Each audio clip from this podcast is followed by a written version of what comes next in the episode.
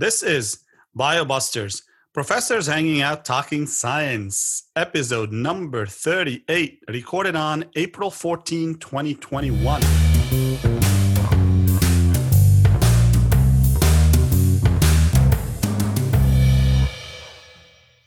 Hello, folks. You are listening to the podcast. It takes you beyond the classroom and into the trenches of science. I am Delbert Abbey Abdallah, and I am here with two Chris's, not one, two, a Fauner and a Keller. How you guys doing today? C squared. Doing well. I like it. Doing like well. How are you guys? Not bad. Uh, not bad. Not bad. I didn't get to see you guys today. I had uh I had the day off, so I felt kind of Ah, kind of why. disjointed. Yeah, I Was tried to call several times. and I was looking all over for you. It was very looking all over for me. Did, wh- where was the fire? What what happened?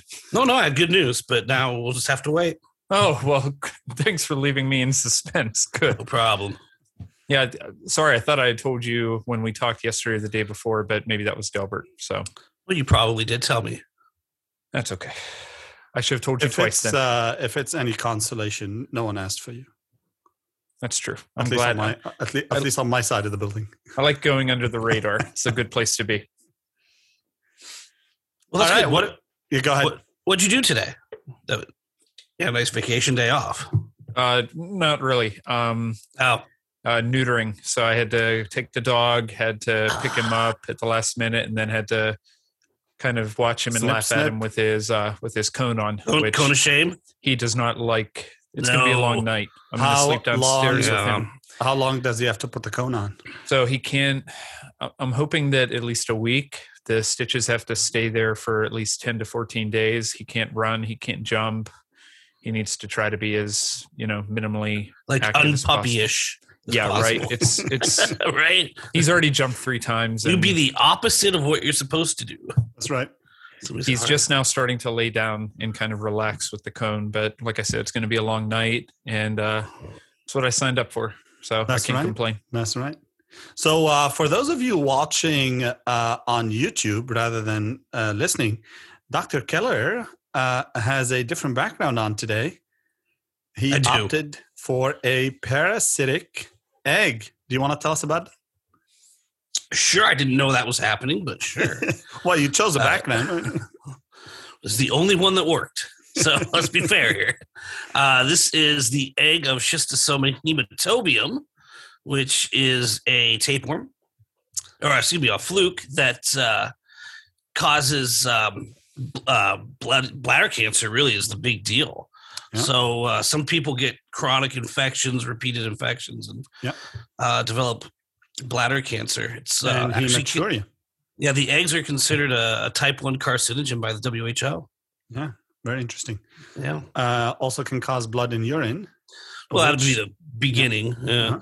It's a, one of the few few infectious diseases I know that can directly penetrate the skin too. All you have to do is stand in water, and it'll just dig right in. That is correct. So So creepy. really, really uh, great uh, parasite and infection to to get. Is To start off the episode, absolutely. That, sounds well, you know, fantastic. yeah, yeah, it's a short story. Uh, when I was over in Kenya working on my PhD, uh, Lake Victoria was supposedly a great fishing lake, and I, you know, like high fish. infection rate, though. Mm. Schistosome. So yeah, so uh, you know, my my PI, my boss time DJ said, "Don't do it. Let's not go out there because you just stick your arm in the water and you can get it."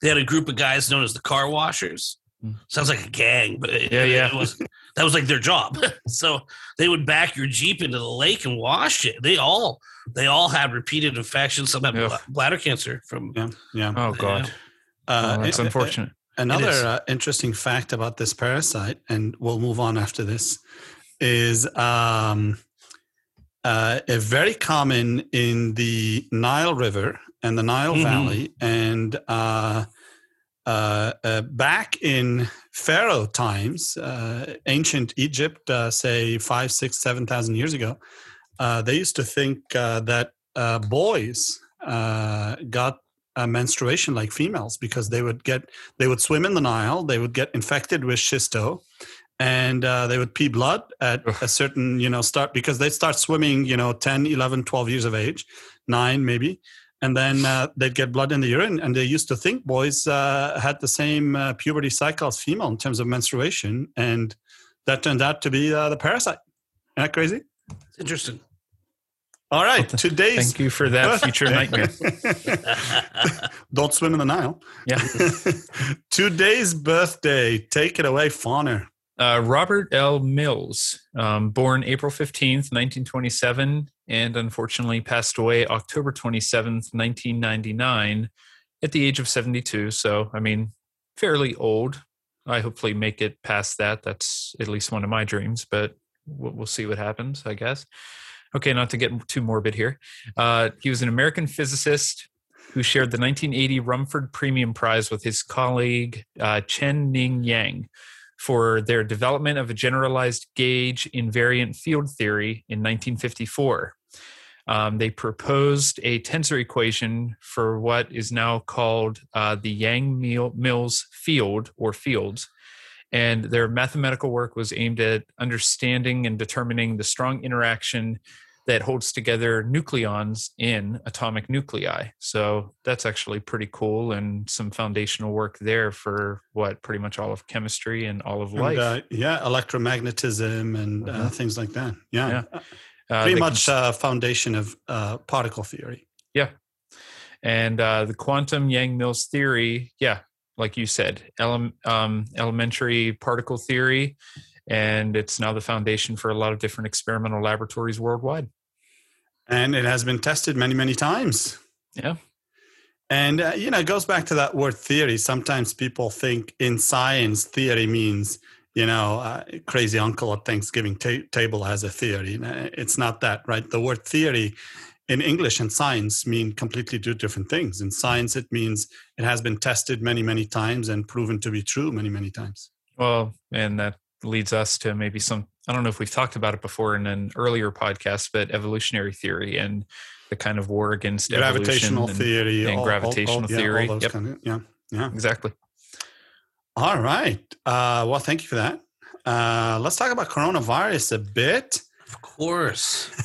We're- eh, eh, eh, We're going to give you a short update. Hopefully, hopefully in about a year, we can start a show off I don't know. not that this isn't important because it is important to update our listeners and to talk about what's the newest news and controversy whatever but maybe in a year or two we'll start off the podcast with oh hey uh medical innovation update instead of coronavirus That'll probably be Um, Ebola or something. Sorry. Chris. Yeah. probably Hopefully- coming next.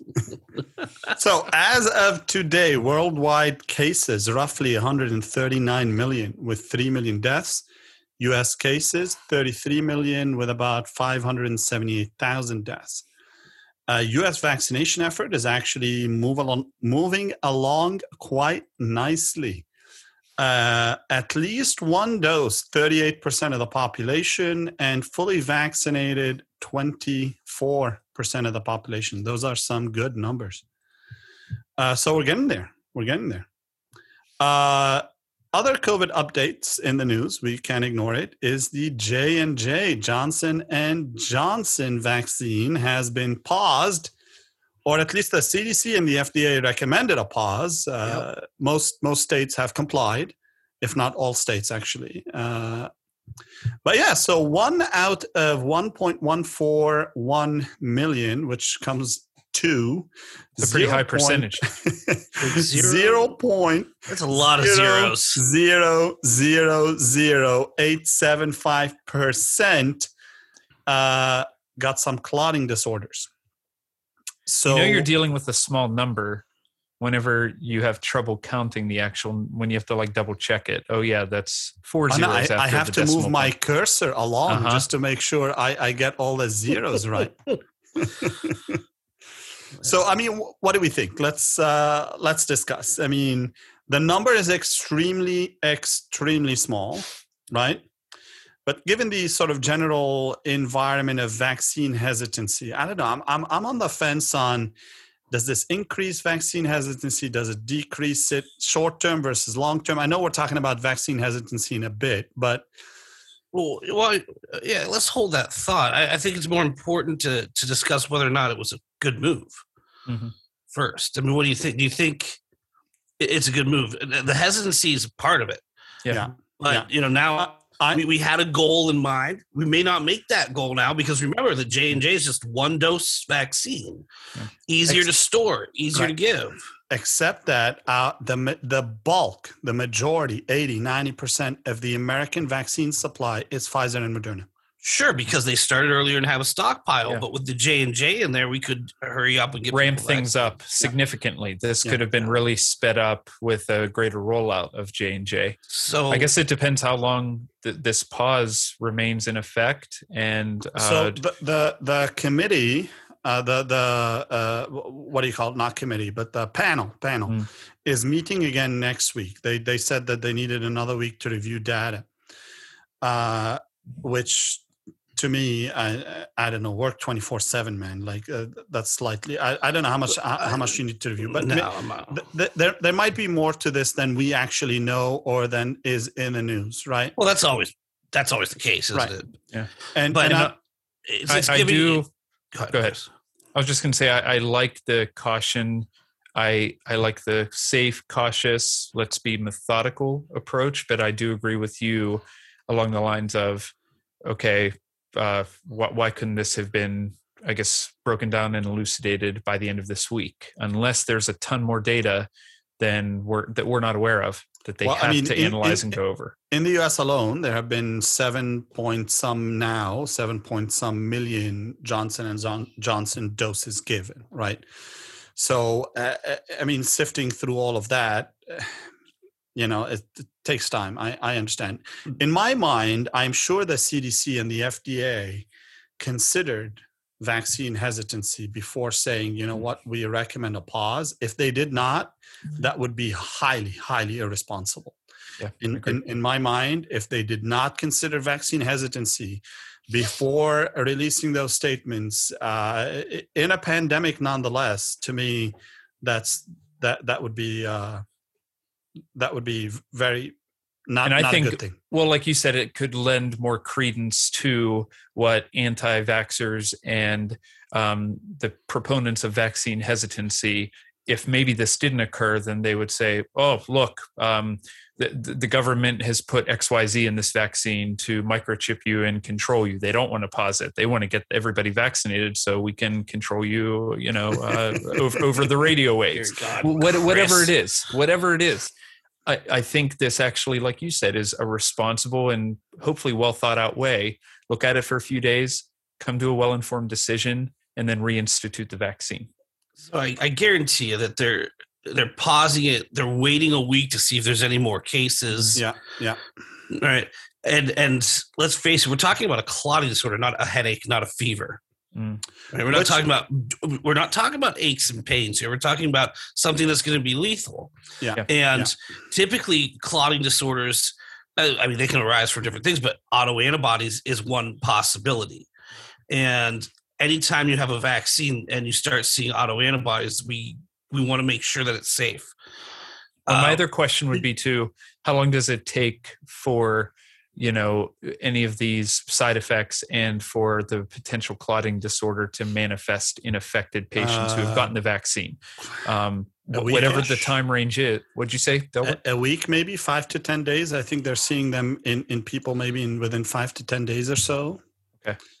So hopefully within the next week, and we've hopefully pushed past that that range, that time period. Hopefully the number stays still relatively low, and it doesn't significantly boost in the next week. And that can then further justify okay, every vaccine has side effects. We have to be cautious because you don't want to mess around with clotting, like uh, like Chris said.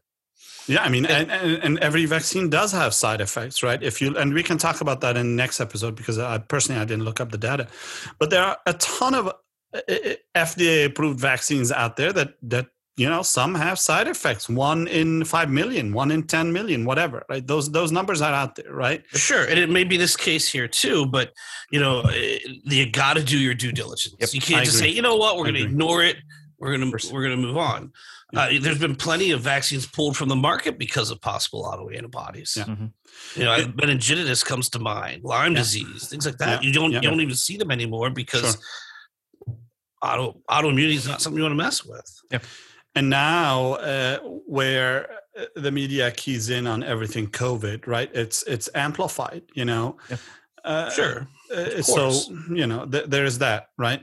Um, the other thing, you know, that I, that I started thinking about, right? So there are a couple reports out of Europe in AstraZeneca cases that may have also caused clots, and as you know, both the AstraZeneca and the Johnson and Johnson vaccine are adenovirus uh, based vectors, right? Um, I don't know if there's something else in the vaccine that may have caused it. I tried to find uh, uh, cases of uh, adenoviruses causing clots. Couldn't find really any. There, there's they were very hard to find. I couldn't find uh, obscure reports of like one or two people with extreme cases of like uh, colds that you know are stronger than your regular cold that you know uh, showed up with some clots but not not something you see right? So uh, yeah I, I, don't know. It, it, it could be just uh, and right now uh, we haven't seen the data right? And i don't think the media has seen the data. We don't know if these six individuals had clots their previous comorbidities because are, of other other causes. Sure, don't yeah, know. That's actually quite true. Is it the point. vaccine, or did they have uh, clotting disorders to start off with, or maybe we, they had susceptibilities, high blood pressure, whatever it was, right? We don't know yet. So maybe that's why the pause is there to sort of sort of decipher that. Is it is it any higher than the general population? Mm-hmm. Like, what's the random clotting disorder in the general population? You know, like, and I think that feeds into exactly what Chris had said that you had to. You, I think you had to pause it. I think that's the determination we're coming to. Is I think the pause was justified. It was necessary um, for the greater good, just to do your due diligence and examine the data, make sure that there isn't a larger issue at hand before hopefully this thing is reinstituted in the next few weeks. Your yeah. vaccine skeptics aren't going to stop. You know, no, this no, this no. this isn't going to change anybody's mind. Honestly, you're right. Yeah, yeah. So, uh, talking about clots and you know risk of clots, I guess with the Johnson and Johnson vaccine, then led me to think of, well, you know, it's been very well documented, not just with SARS-CoV-2, but with other previous SARS infections, that patients with severe uh, SARS infections can get clots. So I'm like, all right, which one is a higher risk? Do, do you run a higher chance of getting clots from a severe coronavirus infection or or or uh, Johnson and Johnson, right? So, and that leads us to this episode's scientific study. So I found two studies, uh, and we'll discuss them kind of together, uh, both sort of recently published. First, first study published in Thrombosis Research in 2020, July of 2020. And the title of the study is Incidence of Thrombotic Complications in Critically Ill ICU Patients with COVID 19. And uh, pretty much they looked at uh, what are the chances of getting clots in uh, people sick, severe uh, COVID, and hospitalized patients and uh, you know they looked at a bunch of patients admitted to the icu at a bunch of uh, teaching hospitals and uh, out of the 184 icu patients the uh, cumulative incidence of uh, pretty much uh, a clotting disorder of some sort is around 31% mm. so much higher risk of clotting uh, uh, disorder or uh, clots happening if you get severe COVID. Uh, so far, yeah, uh, in that data, the second study uh, came out of Wuhan, China, and its prevalence of venous thromboembolism in patients with severe novel coronavirus pneumonia. And uh, in this case, they looked at 81 patients admitted to the ICU with severe COVID. And uh, in this, uh, they found uh, venous thromboembolism, so pretty much a, clot in a vein, mm-hmm. in uh, sure. 25% of those patients uh, that were admitted to the ICU, and eight of which uh, ended up dying, even though they were treated with all sorts of anti coagulants, right? Know, something interesting. You know, think about a cytokine storm, right? Just because I love a good cytokine storm we've been saying that's pretty much what, what COVID's doing in the lungs. And clearly it's going to be systemic as well if you're having it, right? you know, one of the uh, one of the bystanders that gets activated during cytokine storm is platelet activating factor. Uh-huh. So Uh-huh. I'm wondering if that has any role here in, in activating, you know, clotting. I mean, you can see DIC oftentimes with sepsis. So Yeah. you know, No, I'm I'm sure I'm sure it is, and you know, based on these studies, and I think now it's uh, standard care in hospitals, and a lot of patients uh, that are admitted to ICUs, they're uh, uh, given thrombosis prophylaxis. yeah, it's interesting. And yeah, that's very interesting. to me, in Uh, my mind, uh, reinforces the need for vaccination as a prevention of severe disease because while all three vaccines currently approved in the US, right, Pfizer, Moderna, Johnson and Johnson, Mhm. while all of them have been shown to uh, uh, uh, uh, uh, uh, to prevent severe disease in Pfizer and Moderna, 100% effective against severe disease, right? Right. In some cases, you may still get infected and get a very mild symptoms, right? Or maybe still be a carrier. We don't know yet, right? You transmission, we don't know if it stops transmission or not. There's Right. some anecdotal data.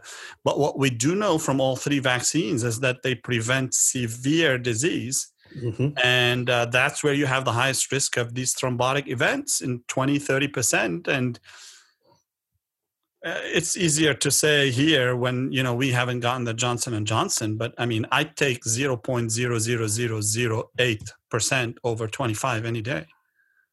Great.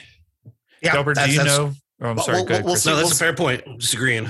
We'll, we'll, we'll see what happens again with, with the data. Hopefully, more data gets released on the Johnson and Johnson. We're not making a, a conclusion either way. We, we we're saying well, we want to see more. Delbert, do you know um, in that second paper uh, the incidence of venous thromboembolism? Uh, did uh, any of those uh, incidences of venous thromboembolism eventually turn into or result in a pulmonary embolism? Because Uh, some pulmonary embolisms can be caused by that. I just didn't know what the relationship was there with them, Yeah. them turning into. PE. Yeah, I did not. Uh, I, I, I I I did not discuss all of the data in the paper, but Okay. Sure. uh, of that 25% of uh, venous thromboembolism, they break it down in the paper into which ones. Uh, some of them ended up in the brain, some of them ended up in, In legs, lungs. some of them Sure. ended up in the lungs with pulmonary Okay. embolism. Yeah, they were uh, pretty much all o- all over the body Got it. uh, with different percentages. And uh, for our listeners uh, and for you, I've got the link in the show notes, cool. So people will be able to read that. And uh, both both uh, are not behind a paywall; both are free.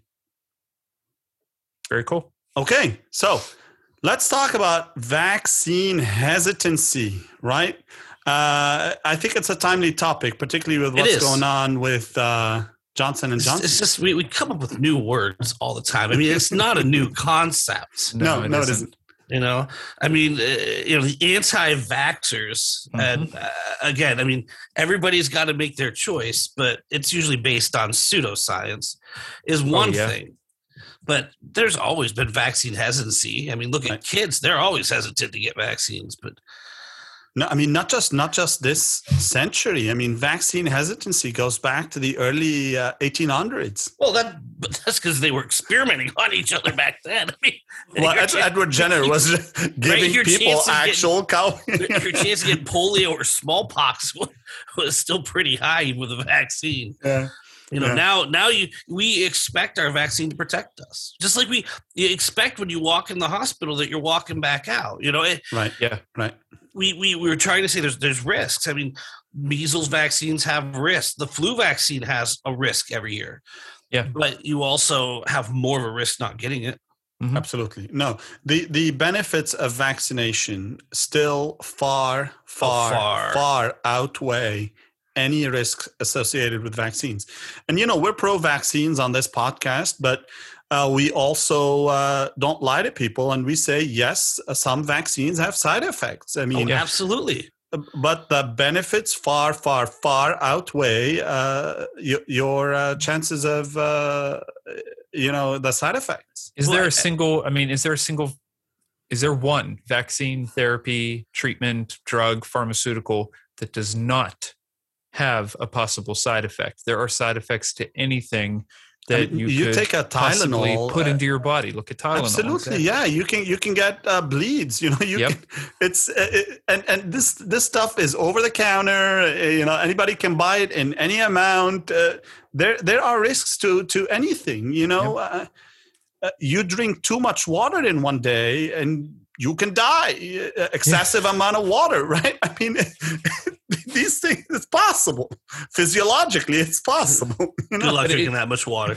no it's but it's just very interesting to think about this and like chris said this isn't this might be the newest sensationalistic and fancy little and bit. buzzworthy That- term that's- that that's the thing, everybody will right. google Right. Yeah, vaccine right. hesitancy Uh-huh. You know, I, I'm, I'm hesitant about vaccine. Well, you either get it or you don't. You know, make, make, nobody's here to change your mind. I, well, it'd be great if we could, but Yeah.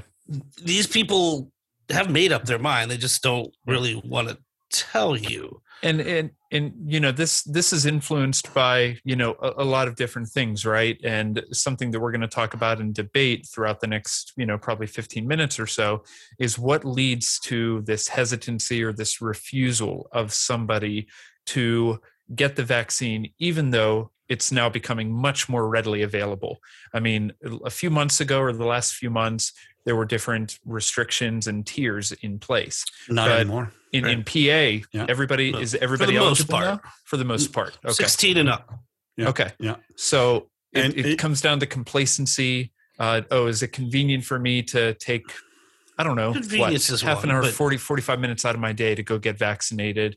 The, the quick It doesn't answer take should that yes. long. Most of these places, it doesn't take that long. Yeah. No. How long did it take us? 15 minutes. And that's if we wait and if to Yeah. make sure we don't have any effects to sit after we get the shot. Sure. shot. Then another okay. 15 minute wait. Sure. Yeah. Right. And if Yeah. somebody has to drive, you factor that in. But if you have to take an hour out of your day to go to your doctor or go to a clinic, get the vaccine, wait 20 minutes there, drive back another 20 minutes, it, it, it's worth it, but people might use it as an excuse. I- I- Sure. I- I- also, I think part of the problem in today's world is is uh, it's meme heavy, right? People get information from a single post on on Facebook or Instagram or Twitter or whatever it is, and anecdote wins over fact. And you know, you mean like a like a witty scientific phrase on uh, an Instagram page like the all the BioBusters, right? Yeah. Okay. We will welcome you to get your information. Uh, well, well, thank you for that, actually, because I don't think we've announced it on our show yet. No, not I yet. think so. Uh, we uh, have an Instagram page now. We have finally entered the 21st century. we have resisted. We've been on. We've been a podcast for about three years now, and we've uh, uh, resisted as much as we could. But we we realize the beast that is social media. And we plan to utilize it for good. That is correct. And we are on Instagram. You can uh, just Google the BioBusters podcast or just search for the BioBusters podcast on Instagram and you'll find us. Please subscribe, smash that subs- follow. Actually, you follow on Instagram. Smash We're- that follow button. We're, we're happy to have scientific debates via, well, pretty much any one of our platforms, but it must be based on realistic science and not your personal feelings. That's right. Like one of the it's true. comments we got this week, you mean? yeah, you know, I, I mean, people are welcome their comments, but but keep in mind that that feeds into this whole hesitancy thing. You know, Yeah. if you've got somebody that you respect who doesn't even have an opinion, or excuse Yeah. me, that doesn't have a doesn't have a scientific background but has an opinion, Yeah. You you want to listen to their. It's just like listening to some of these actors; they don't know anything about science. Right? we, we we're welcome uh, uh, to in, we we welcome comments. We want to engage. Absolutely. scientifically, but if you leave a comment that just says bullshit and move on without, you know, uh, providing You're there, did you?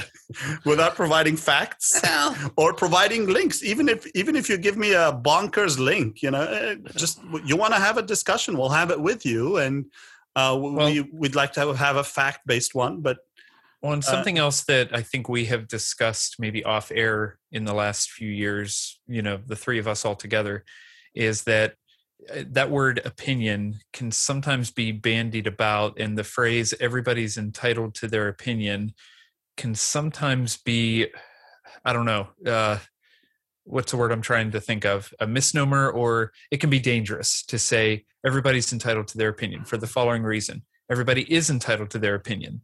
But when you start mixing and misconstruing opinion with scientific fact, well, then you're not talking about an opinion.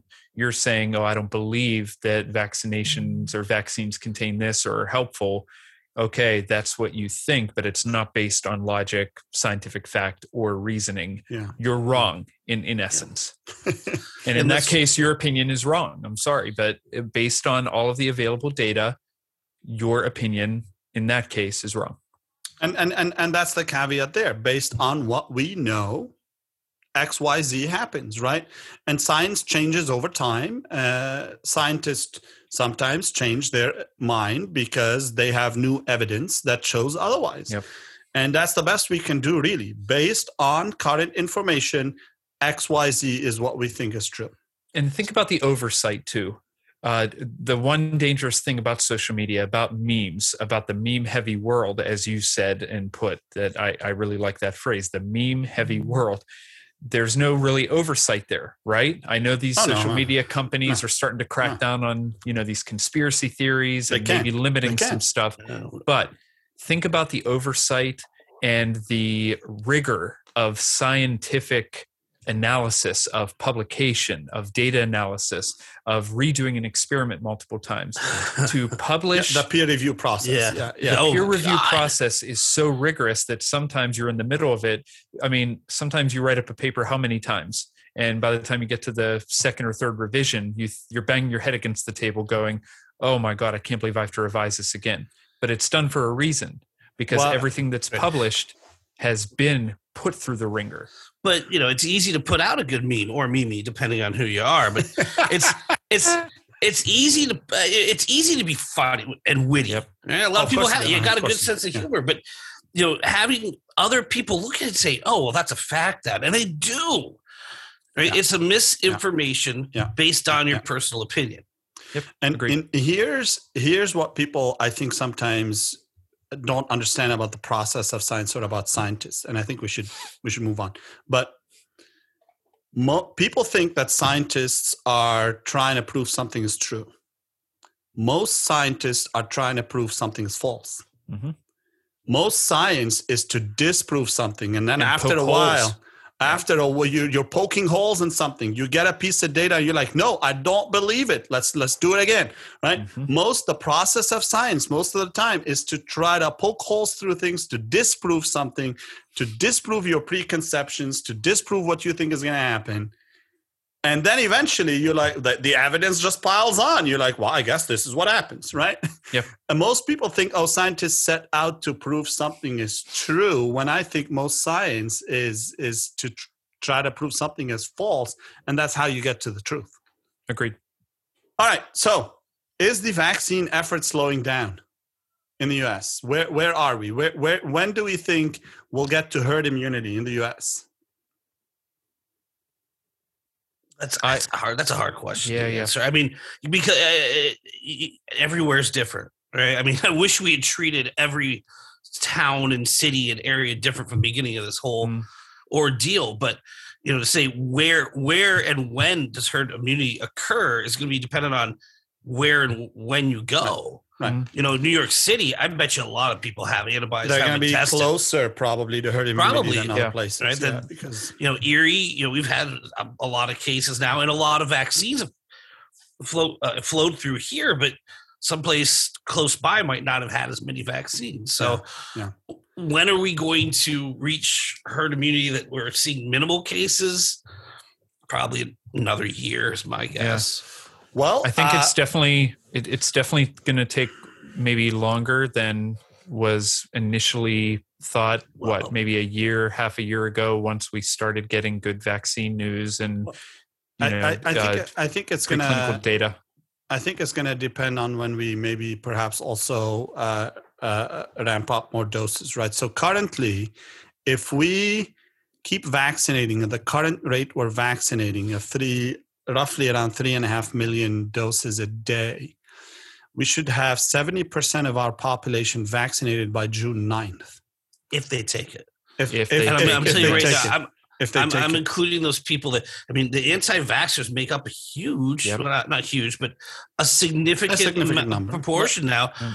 against herd immunity, right? So they're not going to have. They're, they're going to have kids. But if they're if they're in the ten percent, probably right. more than that, Delbert. I Probably think- more than I- that. you I think more honestly than ten think that- percent? I Uh, think with that their, number with is their kids and the rest of the family, yeah. You're saying COVID hesitancy, not all va- not all anti-vaxxers, like COVID No, anti-vaxxers. I'm thinking anti-vaxxers in certain areas. You're going to have Oh, yeah. uh, more than 10, 15 percent. Yep. I No more than 15. I'd I say agree between 10 with- and 15 percent Yeah. plus the hesitancy. I, Yeah, I- honestly, I think that number is underreported. I agree with Chris. I think putting together vaccine hesitancy and the anti the full blown anti vaxxers together that represents a significant minority. And I worry over the fact that this pandemic hit, where this word vaccine and the concept of, of a vaccine I won't say it's become more prominent than ever in the last year, but that's all you hear on the news now. That's all you see on social media Yeah. now. Vaccine, vaccine, vaccine, vaccine. And I actually read a study that was uh, read through an article that was published, I think, just a few weeks ago in uh, the journal uh, Vaccine. I'm pretty sure, and um, they looked at social media posts and Google searches, and um, anti-vaccination searches during the COVID-19 pandemic has had a continued and even increasing presence during the pandemic. And I wondered just in terms of this kind of self feeding cycle, now this vaccine's coming out. Now there are issues that are going to come up with any vaccine that is distributed, manufactured, and made available. There are going to be side effects. And now these people have something to hang their hat on anti vaxxers, yeah. vaccine hesitancy. That is their golden goose. That is their excuse. Well, then what we need to do is show the other side of the coin. Mhm. Yep. You've had millions and millions of people uh, vaccinated, and we're still not zombies. Yeah. Over over a hundred and uh, fifty or so million doses of vaccines have been given in this country. You know, you can't get COVID from this vaccine. Not none of them. No, no, over a not hundred and these, not fifty these. million doses, and the, the the the cases of severe side effects have been minute. I, I'm, I'm going to go out and say this is an opinion based on observation. Not I don't have the numbers in front of me, but I'm going to say that there's less serious side effects with these vaccines than than the normal childhood vaccines that we give during uh, I I agree with you. during childhood. Not all of them. Some of them some of them have minimal side effects. Yeah. But Uh, You know, let, us Uh, uh, I agree with you, and you know what? Yeah. For for the next episode, let's actually dig those numbers up because I think it'll be nice to have a comparison. it would be. It's a good idea. But you know, part, the biggest concern with people is it was manufactured too quickly. It was manufactured too quickly, and we've talked about this on this No. episode before. No. I don't, I don't, I don't think we should. It went through the process. The process when you when you put all your eggs in one basket, it doesn't take long to fill a basket. Right. And when you're thinking about under normal circumstances, you had a lot of people taking eggs out of the basket while you're trying to fill it. Mhm. That's my best government analogy there. All the red tape you had to go through, and people needed Minimized. You know, Minimize. Yeah. it, it really it really minimized the importance of what each individual vaccine was doing. But when you've got the entire country behind one The world. one obstacle, the world, right? but one obstacle, we can clearly meet that obstacle. Yeah. You know who uh, talked Keller, about that before. Keller reminds me sometimes of uh, Ron Swanson from Parks and Rec, given that he was very much like, yeah, the only reason I'm part of the government is to destroy the government from within to show that all of this is meaningless and that people can survive on their own. You know, And just like that eggs metaphor, I like that. That was very He- Ron Swanson esque. he's he's one he's one of the best uh characters on that on that show and th- and that show's great fantastic i mean parks and rec great you're ever- This is the last thing I'll say because I know where I'm going on a tangent. But if you're ever bored at the gym or bored on a walk or, you know, bored in your office when we're not working 12 hours a day and working hard as we always do, but uh, they have YouTube like uh, channels devoted to best of Ron Swanson. Last week, I think I filled up half my gym time just watching Parks and Rec. he's a great watching- meme he's a Oh, great yeah. meme generator absolutely but i would venture uh what's the word you you like to say not venture to say i would hazard I would Mm. I would hazard to say, Fonner, that you need a new gym routine if you're getting bored at the gym. I Just know. listen I- to the podcast You- again. Chris. that's right. You got to step it up, bro. don't you got to watch. You got to watch that on YouTube. You got to watch the BioBusters on YouTube, and and not uh, Swanson. Yeah, that's just Mm. what's gonna that would motivate me to probably work out more is seeing this face and yeah, that'll that'll really That's make me feel good about myself. Okay. Uh, all right. What are some numbers you dug up on uh, vaccine uh, hesitancy? So, in terms of um, vaccine hesitancy, the one thing that actually got us kind of going on this was, and I think one that's been reported in the news quite a bit, is the fact that in thinking about the military, um, many members of the armed forces are currently eligible to get the coronavirus vaccine, but it's been reported that in a lot of units, less than half of those members have agreed Yeah, that to get shocking to vaccinated. That was so we're getting a lot we're getting a very high degree of vaccine hesitancy in our armed forces. And yeah that kind of I- I don't know how you combat that or how you really well not fight you know, against it but uh, th- it needs- there, there is a way. There is a way, and uh, the Department of Defense and the military, uh, in all its units, Army, Air Force, Navy, whatever, uh, they mandate certain vaccines. They can certainly do. ma- they can cer- they can certainly mandate this one if they choose to. Right. So your body is not your own. the absolutely, the, technically, the military owns your body. that in- is in- correct. and uh, they can say this is what you're doing son and or daughter and uh, then that's what you're doing. And uh, the military can make that choice. They haven't yet. Uh, they mandate a ton of other vaccines and uh, they can choose to do this one too. But um, I, I- I, guess they haven't yet and maybe if uh, vaccine hesitancy remains this high in the military they might. Who knows and i did read also and this was from maybe about a month ago but i did also read that right now and i believe this was based on polling and i'll double check that but uh, vaccine hesitancy is worse right now in the eu than it is in the us really? that is interesting yeah Now that was again Hmm. that was about a month ago, but um, uh, it's in. I'll, I'll I'll look into kind of more specifically that data, and we could even talk about it a little bit more in an update for um, for next week. But uh, Hmm. it, it's it seems to be much more of a problem in the European Union than it is in the US. And it's the US is vaccinating at a faster pace, at least as of a few weeks ago, than any member of the EU. And it's actually our vaccination rate is three times the average Yeah, that's been yeah. determined in the EU. So Uh, Yeah. Sorry, I looked at my phone. By the way, we got a text message from Keller reminding us of the time. oh I was trying to be so sneaky. Nobody knew I was doing it.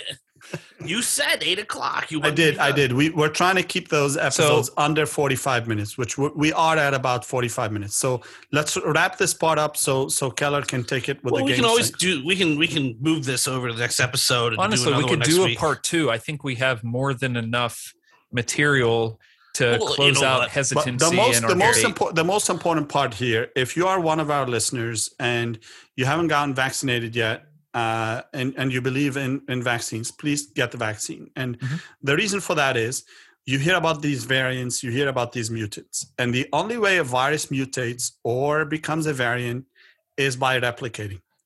And you stop replication by taking away the host. And the more people we get vaccinated, the less and less there are chances for the virus to divide, mutate, replicate, etc., and become a variant. So, best way to do that is to vaccinate as many people as possible. Agreed.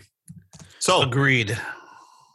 we will talk about how to, uh, if you are a physician, how to convince your patients to uh, take the vaccine on the next episode.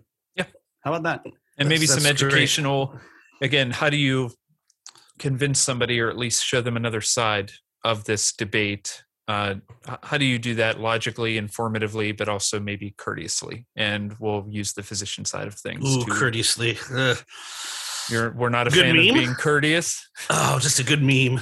maybe we can have a That's what I'm meme saying. contest that- you know that would be fun maybe we could have a meme, meme? contest Oh, I for like any it. of our So- followers So for, Instagram. for everybody who's following us on whichever platform we're on, uh, how about how about that? I, I like that a lot. So whether you're listening at home or whether you uh, you know are, are watching on At YouTube gym, or on following on.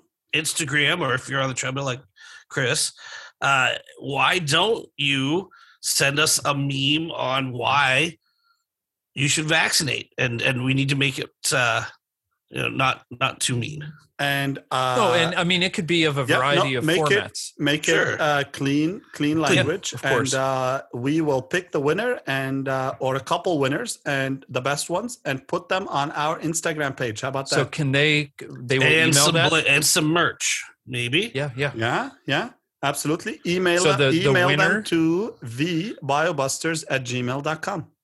Perfect. The winner will get a BioBusters mug, and uh, the top best five memes we'll put on our page. Yeah, and we'll have uh, we'll have maybe an announcement about this as one of our posts on the Instagram page Yeah, tomorrow. I like that. We I can like run that. it for we can run it for a few weeks just to give people enough time. I also want to to do a bracket on uh like a like sort of similar to like a basketball bracket on Mhm. like you know pathogens against pathogens. Pick pick Ah. pick the best pathogen. You know We'll have to have some pretty which specific two rules there. pathogens make it to the finals. I'll I'll work on that. I'll work on that. Obviously, parasite is going to win, but I'll work on that. Of course. we'll see what our listeners pick. All right, all right. Game segment. Uh, Keller, take it So- away. That's what you want to run with is a, as a, a bracket of bug against bug. Yeah, we could do that. Don't you think that'll be fun? I So- like it, but so I'm now for the game segment.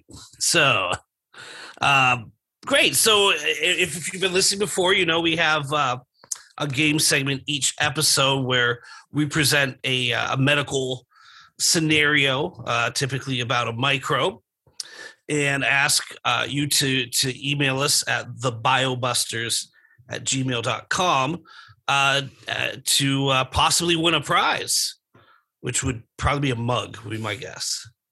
For now, our now. merch, our merch is mug? mugs. Yeah, I'm giving away all your merch. Sorry, Delbert. I'm giving it all away. that's okay. So, so from uh, we we do have a, a couple right answers from last episode. That's great. Uh, and so our, our last episode's uh, question, we had a a woman in early December, and in her early 50s, came to a local clinic in northern Louisiana with a two day history of headache and fever, and the recent onset of a stiff neck. Hopefully, my my students are thinking about meningitis at about this point. She denied any recent close contacts as her children live in far off states. Well, they just don't visit her for most of the time. She has not been outdoors and does not remember having any mosquito bites. While taking her history, the patient vomits and loses consciousness. Nasal swabs, blood samples, and a CSF sample are taken. And the cerebrospinal fluid is reported as cloudy with increased opening pressure, which means there's something in there. Despite aggressive medical care, the patient lapsed into a coma and died. Post mortem analysis of the CSF sample revealed motile trophozoites, which are what, Dr. A? Uh, trophozoites are a form of the parasite that is amorphic and uh, free moving and non cyst like. Uh, and it's Actively divided. for protozoa. Worms don't have it. Yeah. So the question was, what is the cause of agent and how did the patient acquire it? I'm going to skip down and read from our winner. Hello, Dr. A, Dr. Fonner, Dr. Keller. I enjoyed listening to your podcast while I made dinner tonight. Not always a good idea, depending on what we're talking about, but great. My guess for the case micro, based on skimming our micro textbook and a little Google, is Naegleria fowleri, which is correct. And it is uh, this case was acquired via nasal irrigation with a neti pot. One of my students, Mary Bell, very good, Mary. We just covered it last week, but she guessed before that. She guessed before that. Yeah. Yeah. and guessed before. That Mary, pretty well. you are our winner. Yes. Uh, please email us at thebiobusters at gmail.com. If you are in Erie, uh, you can pick up your gift from LECOM. I can leave it with security for you, but just email me so I can set that up. If you are outside of Erie, also email me and I will uh, put it in the post for you. Wonderful. That's that's just great. Now, just to finish up our case from from last week, I, I want to say Naegleria is a very uncommon parasitic infection. It usually lives in standing water, like lakes and ponds, and maybe maybe slow moving rivers, and it lives in the dirt at the bottom of the the silt, at the bottom of the of the pond or lake, and so it's associated with diving into the into the water. And when it gets when it, the the dirt gets all disturbed, the uh, the parasite actually crosses up right through the nose. So Mhm. it, it's one of the few parasites, uh, probably the only one I know that infects through the nose. Uh, it is the only one I know. As Dude. I would And- be. I, I I admire what you guys do. I love parasitology itself, but having to, I'm paranoid enough. Oh, the I would- pictures are the best. I would be part, afraid. Oh, yeah. So so you should see. I mean, it actually will infect the brain. It's the brain eating amoeba. But but the interesting thing is when it crosses through through the nose, it messes with your olfactory bulb, which is involved in, in the smell and taste, and so it causes an altered sense of smell, such as um, you know the, the the roses smell like chocolate. Uh, I was trying to go something nice there. Uh, it, it's a very it's not you don't lose your your sense of smell. It But it does messes change with it. it. It's Really strange, yeah. So So it's That's one of the hallmark the- signs. Wow. Okay, but that's it, cool. it it it usually kills you within a couple days. It's A couple not- days. yeah. Uh, it's about hundred. It's ninety eight percent lethal. There's been a Yeah. handful of survivors. Right. extremely rare, like Dr. Keller said. Uh, I think in the U.S., less than ten cases annually. Nobody has Oh, to have oh, any easily. nightmares about it. We were talking like maybe a handful of cases every summer, usually in the southern states. Yeah. But the neti pot has brought on a different scenario with that because if you don't know what a neti pot is, I'd suggest just not finding out. But it's it's, disturbing. Uh, Dr. Cardi, somebody we work with, swears by them, but when uh, you can get them at CVS, they're little look like tea kettles. You fill it up with sterile water, and uh, it's a nasal irrigation, so you drain out your sinuses. They now have pumps, I guess, attached to them. I heard. So you So yeah, you, you you put it in one nostril, uh, effectively apply some pressure, or or or go sideways, and the water goes out the other nostril. It N- rinses not anymore. I guess they're making some with that'll actively pump it out the other side. Oh wow! Okay, okay, You- okay. you're, you're, you're pumping out here. sinuses. but but but anyway, never ever use here- tap water if, That's the if point. you have to do that then also make sure you boil uh, boil the thing and uh, it, it can hurt if it's not uh, salt adjusted Very good. Thank you. So now for this episode's riddle. In 2010, a Japanese immigrant was seen in a German hospital for evaluation of a cherry-sized lump near the belly button. The subcutaneous lump was painless and non-itching and had developed over a six-month period without any migratory sensation. No other skin lesions were present. She had just finished radiotherapy for invasive ductal breast cancer the month prior. The patient had immigrated to Germany 42 years ago from Japan and does regularly visit family back in Japan.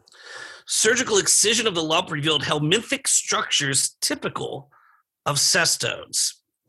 The exact species was determined by PCR. And so, since uh, Rick thought the case was pretty easy this week, Rick, so, what is this and how did she likely acquire it?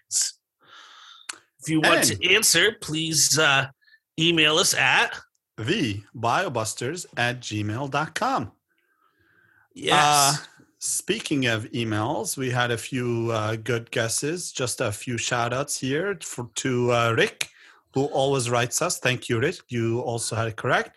And Jake. Jake, Jake. also wrote, and he correctly guessed uh, primary amoebic meningoencephalitis uh, by the brain eating amoeba.